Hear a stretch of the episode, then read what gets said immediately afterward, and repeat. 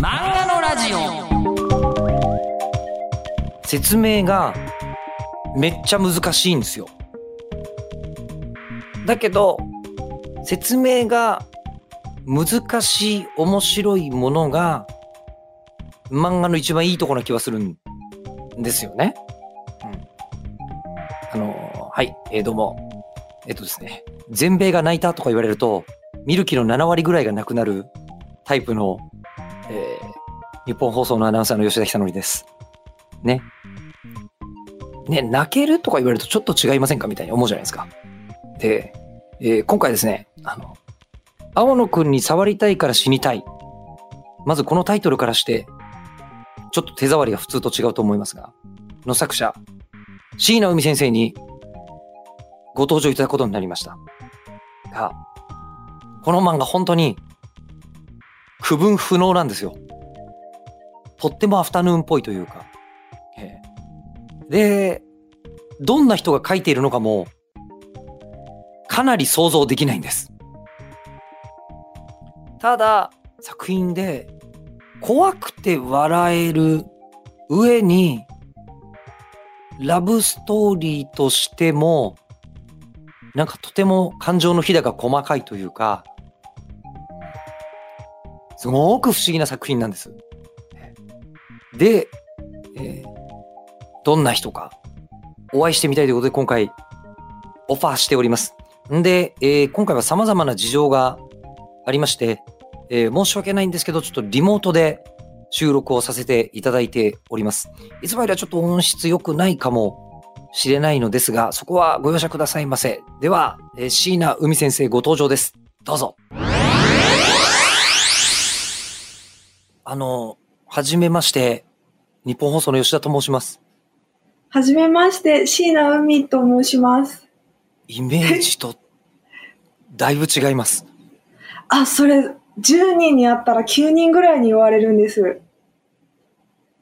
また、あの、そこの返してくださる返し方は、あ、ちょっと作品に寄ったなっていう感じが今しましたけど、あ、本当ですか？はい。あの、やっぱり皆さん、作品から想像する像が結構バラバラじゃないかなという気はするのですが、はあまあ、そのこう、いろんな範囲がある中で、あ、その範囲のどこでもなかった感は僕の中にはすごくあります。え、どんなだと思ってました？あのーなんていうのかな。えっ、と、ちょっと、あの、霊とか見えるタイプの人かなみたいな、あの、が書いてらっしゃるのかなっていうイメージだったんですけど、あの、ああの、あえて申し上げますと、画面の向こうの椎名先生は若干ギャル風味っていう。あ、ギャルではないですね。レ、レア見たことないです。霊見たことない。ない。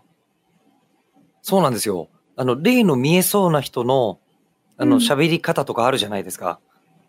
えレ見えてる人と会ったことないんですけど、どんな喋り方なんですか？ああのなんか霊感のある人は、あの、うん。もともとのムードがちょっと違うというか、はあ、ええしっとりしてらっしゃる。あ、しっとりしてると思います。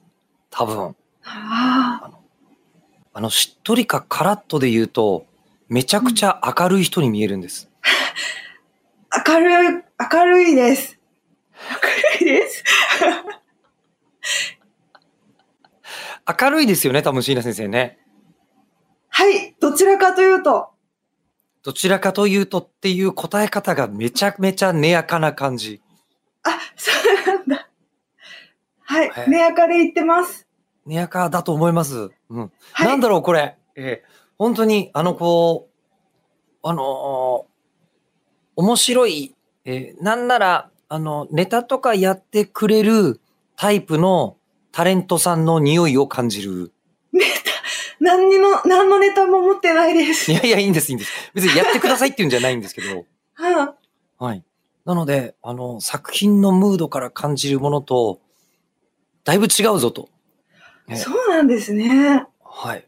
えーで、逆にあの、こう、僕、あのー青野くんに触りたいから死にたいを、本当に何の予備知識もなく読んだ時に、あのー初めは爆笑だったんですよ。本気で。ありがとうございます。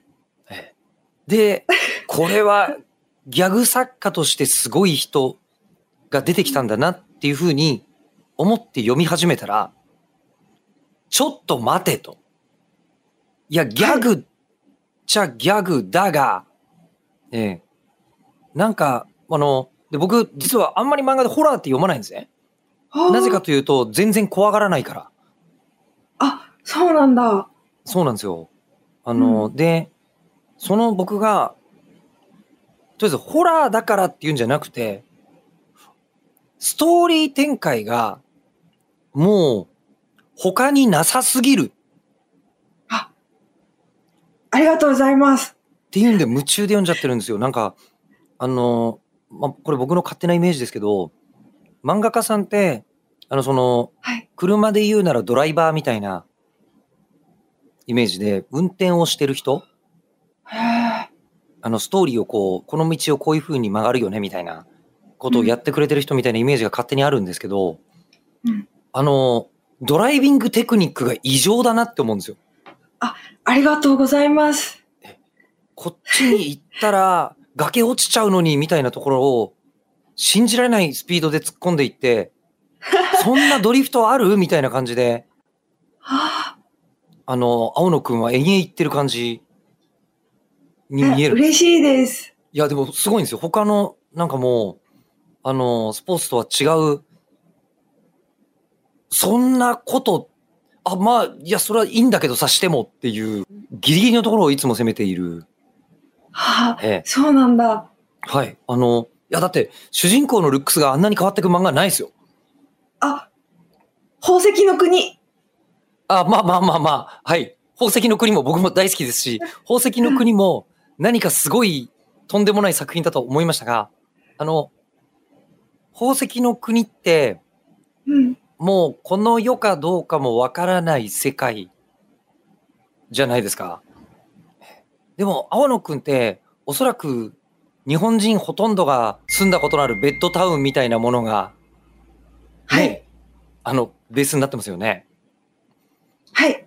そこで、市街地をあのスピードで走り抜けるドライバー、すごすぎるっていうふうに思っていて、これはすいません、どんな作者さんなんだろうっていうのが、あの、興味がめちゃめちゃあって、今回お願いした次第でございました。ありがとうございます。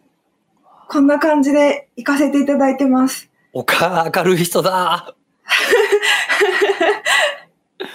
あの、すいません。なので、結構こう、ゆっくりお話聞かせてもらいたいんで、そもそものところからお伺いしたいんですけど、はい。あの、多分初対面で漫画描いてそうって言われることあんまりなくないですか？そうですね。それよりも、あの、漫画家の友達とインターネットで友達になることがすごく多いんですよ。あの、みんな、あの、ツイッターとかで商業の仕事用のアカウントを持っているから、あの、そういう友達と、あの、じゃあ会おうかって会った時に、漫画描いてなさそうって言われます。やっぱり、結構漫画家さんお会いしてきましたけど、あんまり、その感じなので、え、あの、小さな頃から漫画家さんになりたかったんですか？なりたかったです。あ好きな、子供の頃好きだった漫画とかって何なんでしょうか？あ、小学生の時はもうすごいリボンにどっぷりでした。あ、そうなんですね。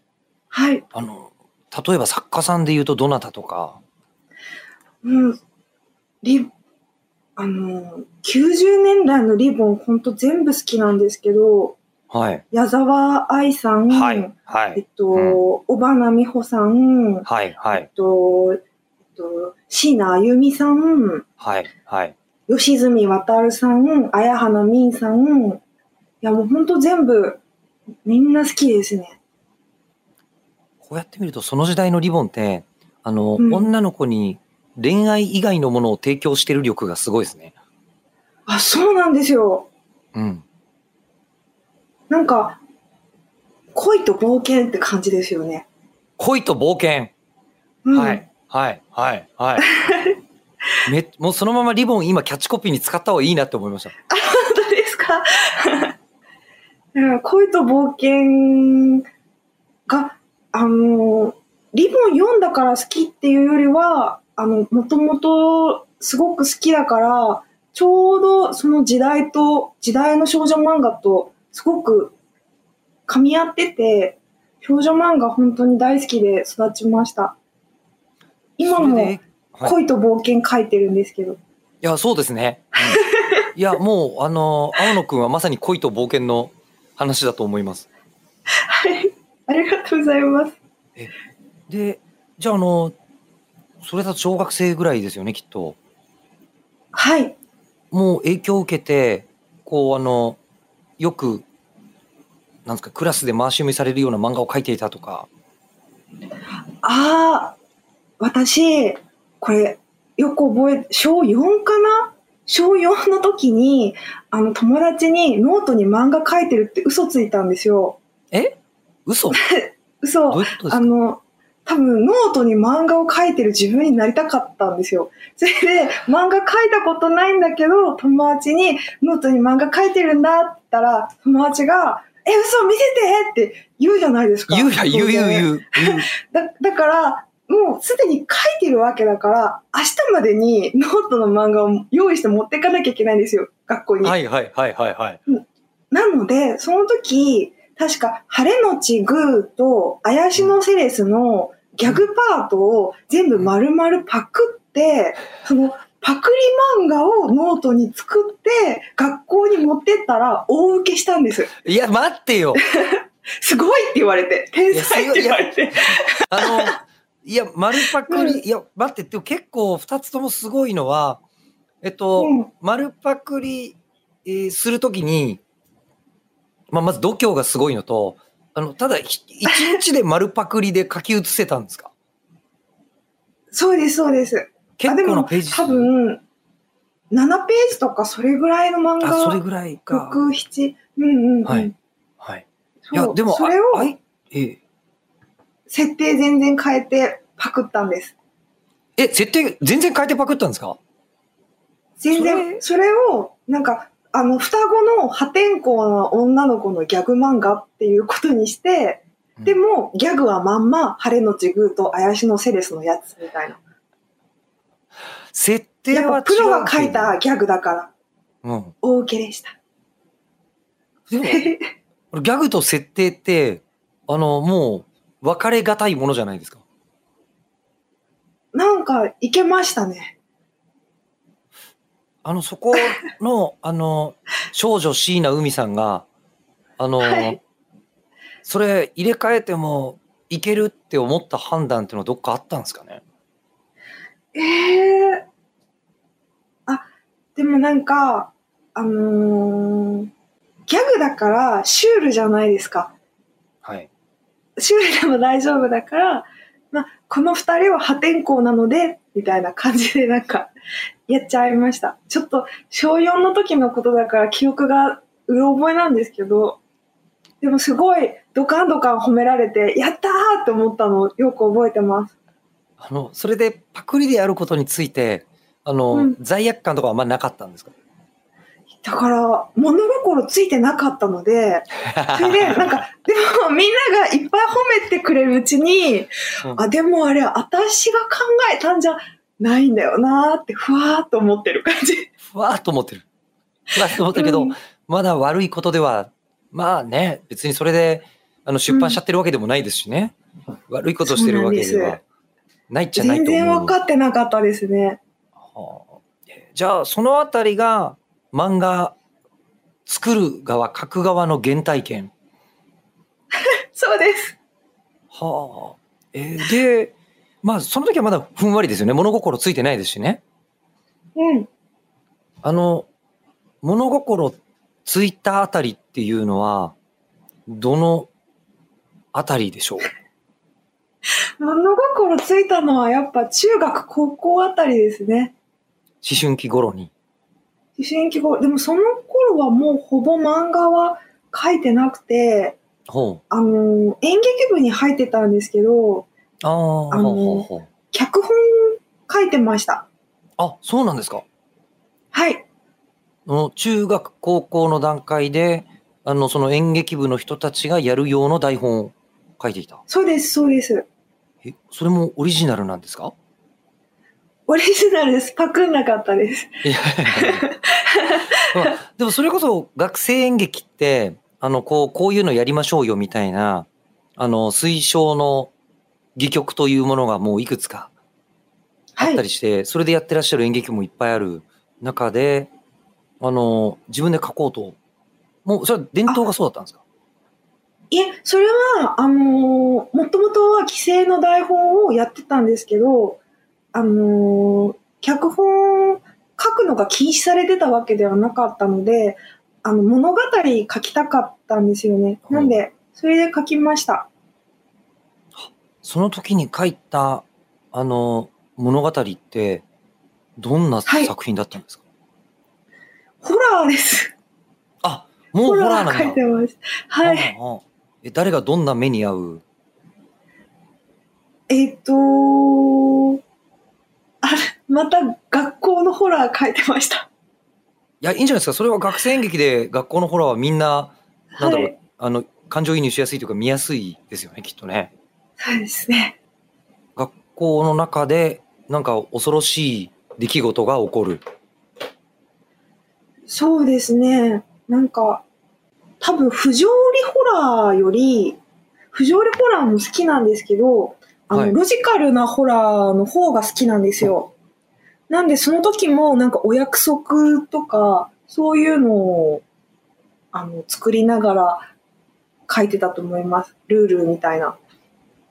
もう今も結構そうなんですよね。青野くんロジカルホラーですよね。そう、そうですね。じゃあその世界も何かのルールがあって、はい。で、えそのルールにまあ乗っ取らないと悪いことが起こるというか、そうですね。っていうのを当時から書いていてでそれは小学生の時みたいなこうあの周囲からのリアクションとかっていうのがまたあったんですか？そうですね。ぼちぼちでした。で中高ってことは1回じゃなく何度も書いてらっしゃったんですか？そうですね。何度か。出る方にはならなかったんですか？出る方もやりました。やったけど、あのー本当は脚本とか演出の方がいいです。あそっちがもうやりたいことだなとしてそうですね。あってで高校ぐらいまではもう漫画は書いていらっしゃらないそうですね。なんか、あのーあの頃って、なんか今ってオタクの地位が割と上がったと思うんですけど、いや本当違いますよね。ね、うん。オタクの地位がめちゃめちゃ低くて、なんか、うん、いや、隠れキリシタンみたいな感じじゃないですか。めちゃめちゃそうでしたね。うん。そう、罪みたいな感じだったから、うん。だったし、あと、家族も私が漫画を描くのあんまよく思ってなかったし、そんなに離れてました、漫画からは。読む方からもですか？あ、読むのはもうめちゃめちゃ読んでた、読んでまあした。そうなんですかはい。それはじゃあ中高頃はもうもうリボンだけじゃなくていろんなもん読みますよねそうです。何でも読んでました。なんかその頃すげえなって思った漫画って何がありました？うーんと、ベルセルクと生恵美亮さんが好きでした。ちょっと待ってください。ちょっと待ってください。わかるんだけど僕も両方読んでますし、ええ。はい。あ。のあのあんまりレジに生見亮さんとあのうん。ベルセルクを一緒に持ってく人がいない気がするだけで。本当ですか？どっちもすごい好きだった。はあ、あの確かにお二人ともどこかうっすら怖いというかあの、ねまあ、ベルセルクはもうめちゃめちゃ怖い瞬間もあったりしますしクエミリョウさんも日常に潜む恐ろしい悪意みたいなのがちらっと出てきたりするとき、あると思うんですけど、やっぱ怖いものフェチというか、そうですね。ホラーがすごい好きなんですよね。ああえ、あの、そうすると、それこそ、こう、あの、梅津和夫さんとか、日野秀志さんとか、もうめちゃめちゃゴリゴリに怖いところもあるわけじゃないですか。そういう方にはいかないんですか？梅津和夫さん、洗礼と漂流教室ぐらいしか読んでない。ですね。あ、オロチも読みました。うんうんうん。あ、いやいや、普通に、あの、読んでいらっしゃる方だとはあ、思いますけど。ええ。はあ。あ、じゃあ別にホラー漫画だけ選んでたわけでもなく、いろんなの読む中で、はいみたいな。そうですね。何でも読みます。今もそうだし。今も、こう、青年漫画でも読むし、えーうん少年漫画も少女漫画も読む、みたいな。そうですね。えーあの、オールタイムで一番好きな漫画家さんってどなたなんですか？すっごい難しいんですけど、あーはいあの、い岩脇仁さんと森川さんが、それだとああ。好ああきで。す。やっぱり、寄生獣お好きですか？大好きです。やっぱり、寄生獣って後の世代の漫画家さんに与えた影響、バカでかいですよね。本当ですよね。なんか、みんな好きって言いますもんね。まあまさにあの、こう、実は今日漫画大賞の授賞式の翌日なんですけど、はい。あの、昨日、ダーウィン事変が漫画大賞にはい。こうなりまして。おめでとうございす。ます。ね、あの本当に梅沢先生、同じアフタヌーンの方が、はい。そうなん選ばれててですよ。で、えっ、と、同じアフタヌーンだからっていうのもあって、選考委員の方の中に、これは令和の寄生獣だって、ダーウィン事変をおっしゃってる。方がいて、で、それを聞いた時に梅沢俊先生が、あの、うん。バレたかって言ってた。へえ。えそうなんゆうの寺山だ。さんが、はい、編集の寺山さんが披露してくれてたんですけど、うん。まあでも、ホラーでありつつ、ホラーを超えた何かでもある寄生獣って、やっぱり、まあみんながすげえ創作物だなって思うものですよね。で、僕、はい結構リアルに、高校生の時にアフタヌーンで寄生獣読んでたなっていう記憶が、ああの、あって、で、男子校だったんで、寄生獣やべえよなって話が周りと、あ。ええうんあの、普通にできる感じだったんです。オタクも多かったし。まあ、もっと言うと、はあの、男子校のオタクって幸せで、全く、うんあの、迫害を受けずにいられるんですよね。いいですね。ええ。あいつら別に、あの、モテねえからみたいなとこ全然ないので、ええうん。自由にオタクをやっていたんですけど、うん。もうす、ただ、なんて言うんでしょう、女性の漫画好きの方の間で、割とこう気軽に、あの、寄生獣いいよね、みたいな話ってできたもんなんですか？確かに、そういえばなんか寄生獣めっちゃ好きって言って、ああ、そうそうってなるの男の人が多いかもしれないですね。やっぱり読者どちらかというと男子が多いだろうなっていう気はしますね。そうですね。そういえば気づかなかったです。あの、やっぱり漫画好き活動はもうほぼソロ活動だったんですか、ソロ、ソロですね、ほぼ。あの、特に、そうですね、うんあの、あ、ご兄弟とかいらっしゃいますか？あ、います。私、えっと、4人兄弟の末っ子なんです。あ、多いですね。ご兄弟。そうなんですよ。いっぱいいる。あの、そうすると、うち3人兄弟だったりするんですけど、うんあの、僕が長男で、一番下の弟とか、あの、二人合わせると、多分漫画の蔵書が万を超えてしまう ぐらい好うん。きなんで、お互いにこう、これ持ってる？みたいな交換とかしょっちゅうしてて、ソロ活動でもないなっていう感じなんですよ。あの、学校にも漫画友達いっぱいいるし。それで言うと、あのーその、私がリボンをめちゃめちゃ買った時代、あのー長女がマーガレットを買って、次女がガンガン買ってたんですよ。ガンガン。うん。そう。なんで、あの、必ず毎月、マーガレットとガンガンとリボンが読めるみたいな環境でした。結構漫画としては充実してますね。充実してました。その時期のガンガンって多分ハガレンですよね。ハガレン、あ、ハガレンよりちょっと前で、ソウルイーターとあか、あ、はいはいはい。あれ、ハガレンもやってたかな？まあ、ハガレンも長いですからね、連載自体はね。うん。あれ、すごい好きだったのに、何やってたか覚えてないな。あの、どの雑誌にどれが載ってたかって意外に記憶混濁しますよね。ちょっと混濁すなんか、リボンだけすっごい鮮明に覚えてるんですよ。やっぱなんか、リボンが一番中心だったので、思い入れが深かった。思い入れが深かったです。応募者全員サービスもすごい応募したし、応募者全員サービスに。うん、500円分のなんか切手入れて、あれあんまり少年漫画誌にない文化なんですよね、不思議に。みたいですね。なんでなんだえー少女ろ漫画。わかんないですけど、なんか物に対する執着が男女で違うのかなとか思ったう。うり。ん違うのかな？なんか応募者全員サービス、そんなになんか利益があんまりないって聞きますね。出版社に。まあ、だと思います。せあれはきっと読者さんサービスなんだと本当に思いますけど。いうん。ねえ、うん本当にサービスだったんだ。やもう本当、花と夢には必ず下敷きがついているけれども、あええ付録少ええあの、少年の、例えば月刊、なんだろうあ、、うん。月漫画にそういうのがついてるっていうイメージがないな、みたいなない。感じはありますね。なん、なんでだろう。代わりにグラビアがついてる？グラビアはついてますね。ええうん。グラビアは、お風呂ポスターとか最近よくついてますね。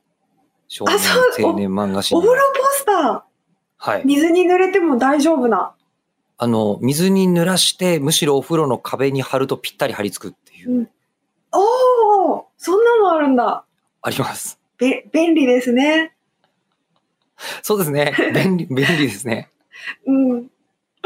でもそうすると今のだと、あの、寄生獣にたどり着くのって、これ店頭で見つけて買ったりとか、中高生の椎名さんがしてたんですか？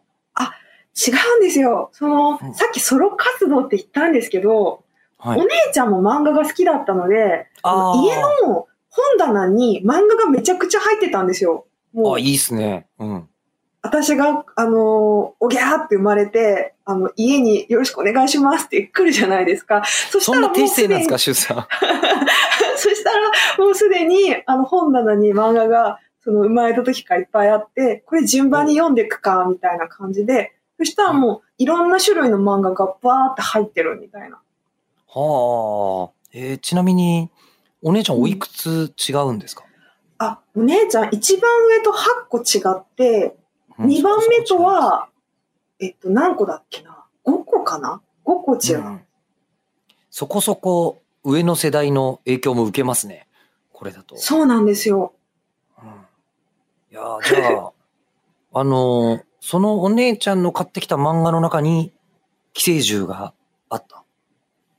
いや、寄生獣は多分大学の部室で読んだんですよ。初めての出会いは。ほうほうほうほうほう。大なんか、学、大学、うんその大学のサークルの部室に、なんか漫画がいっぱい置いてあって、ここも演劇サークルだったんですけど、はいはい。で、そこでなんか漫画好きに読んでいいみたいな感じで、そこで寄生獣に会いました。そこで寄生獣に会うともう完全になんか取り憑かれるやつですね、今ね。この感じだと。そうですええ。ブワーって読みました。バーって読んで、これはすげえぞと。うん、すげーってなりました。はあで、あのーその時に演劇サークルでは、やっぱり本を書いたりされてたんですか？そうです。もう台本書く側として、なんなら演出もするぞ、みたいなそうです。ことをやっていて、やっぱりまだ漫画書き始めないですね。演劇、コストが高いですからね。演劇はね、えうんえ。わかります。だから、あの、ま、漫画はコストがすごい低いじゃないですか。まあ、あの、関わる人数が段違いに。少ないですもんね。それでなんか、そういう大掛かりなものって、あのー小回りが効かないし、でも漫画は書くぞって思ったら一人シュッてパソコンで書けるから、やっぱ漫画がいいですよ。いきなり、きなりなんか中規模店舗あの、面白い人って雰囲気で一発でわかるのあるじゃないですか。ああ、そういう方ですね。ええというのを、まず強く思う1回目でしたが、あの、パクったのにバレない人っているんですよ。世の中に。前、某ミュージシャンに、すんごい変な曲だなと思って、これ、すごいですね。どうやって思いついたんですかって言ったら、うん、あの、本当は、あの、言うと、もう本当バレちゃうんで言いたくないんですけど、ミッシェルガン・エレファントをパクりましてって言われたんですけど、誰がどう聞いても聞こえないんですよ。これオリジナリティってそういうことじゃないのかなっていうふうに。うん。なんか、みんな、真似すればいいのにな。特に、ね、序盤はそういうことせよみたいなこと言うときあるじゃないですか。なんかその真髄を、今日は聞いてる気がします。ね、あとね、先に言うと、今回は多分3回目の更新がどすげえ可能性があるので、で、しかもそこまではちょっと流れで聞いた方がいいと思いますんで、あの、ぜひ聞いてください。